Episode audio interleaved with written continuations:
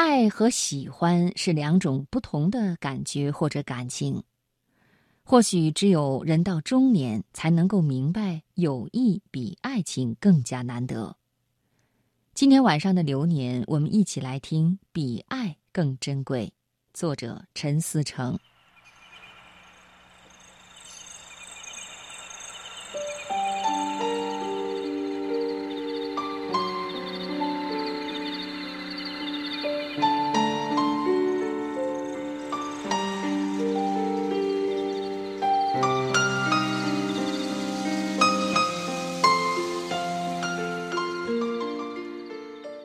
1997年中秋前后，我们大四在潭江边的开平中学实习。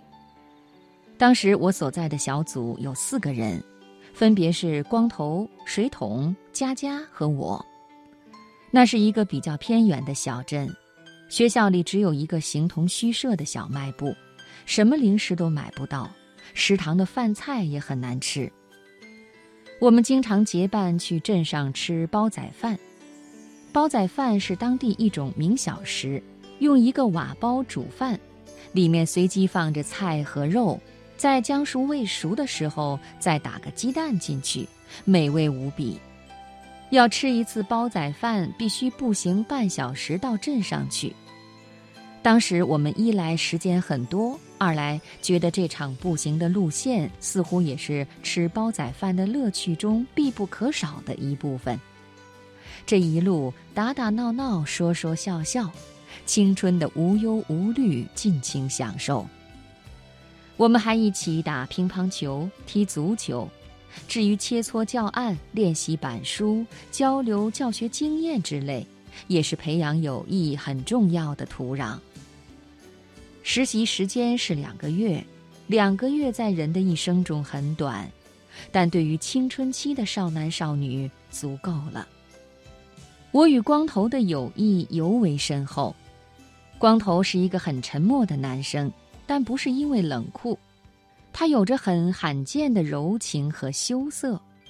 有很多次我和光头聊到深入一些的话题，我惊讶地发现，一个男生的心灵结构竟然会比大多数女生更加细腻，更加深幽，这是很迷人的。我们说到家中的父母、儿时的光阴，说到羞于与人言的少年抱负，也说到一些动人的文学作品。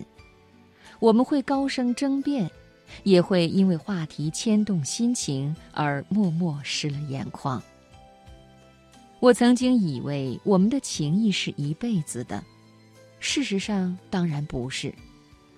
我们大学毕业了，到了工作中，愉快的、密集的写了2年的信之后，他突然恋爱了，然后他的女朋友，也就是后来的太太，不再同意他和我来往，我们的友谊就这么俗气的戛然而止。这个事情让我反思，也让我惋惜。我不止一次设身处地地想，在男性与女性之间是否存在真正纯洁的友谊，并且可以得到对方伴侣的支持和祝福，这特别难。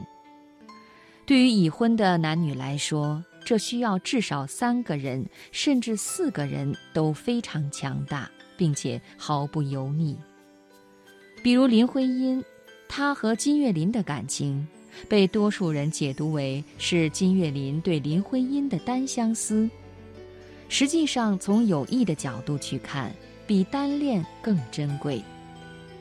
金岳霖非常享受这种3人行的感情，他不仅与林徽因有很多话说，与梁思成同样也充满友爱。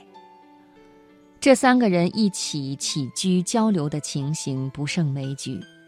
在李庄时，林徽因给费慰梅的信也写到这一点。他写道：“思成是个慢性子，愿意一次只做1件事，最不善于处理杂七杂八的家务，但杂七杂八的事情却像纽约中央车站任何时候都会到达的各线火车一样冲他驶来。我也许仍是站长，但他却是车站。我也许会被碾死，他却永远不会。金岳霖，他是那样一种过客，他或是来送客，或是来接人，对交通略有干扰，却总能使车站显得更有趣，使站长更高兴些。更妙的是，接下来由梁思成、金岳霖各自又补充了一段，使这封信成为一个行为艺术。多么像少年时代的感情，看着这样的情谊，想想我和光头之间无疾而终的关系，我更加羡慕老金。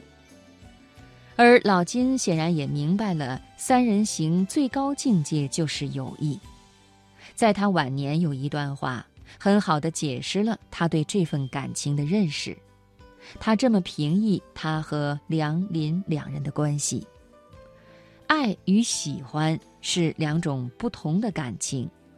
爱说的是父母、夫妇、姐妹、兄弟之间比较自然而然的感情。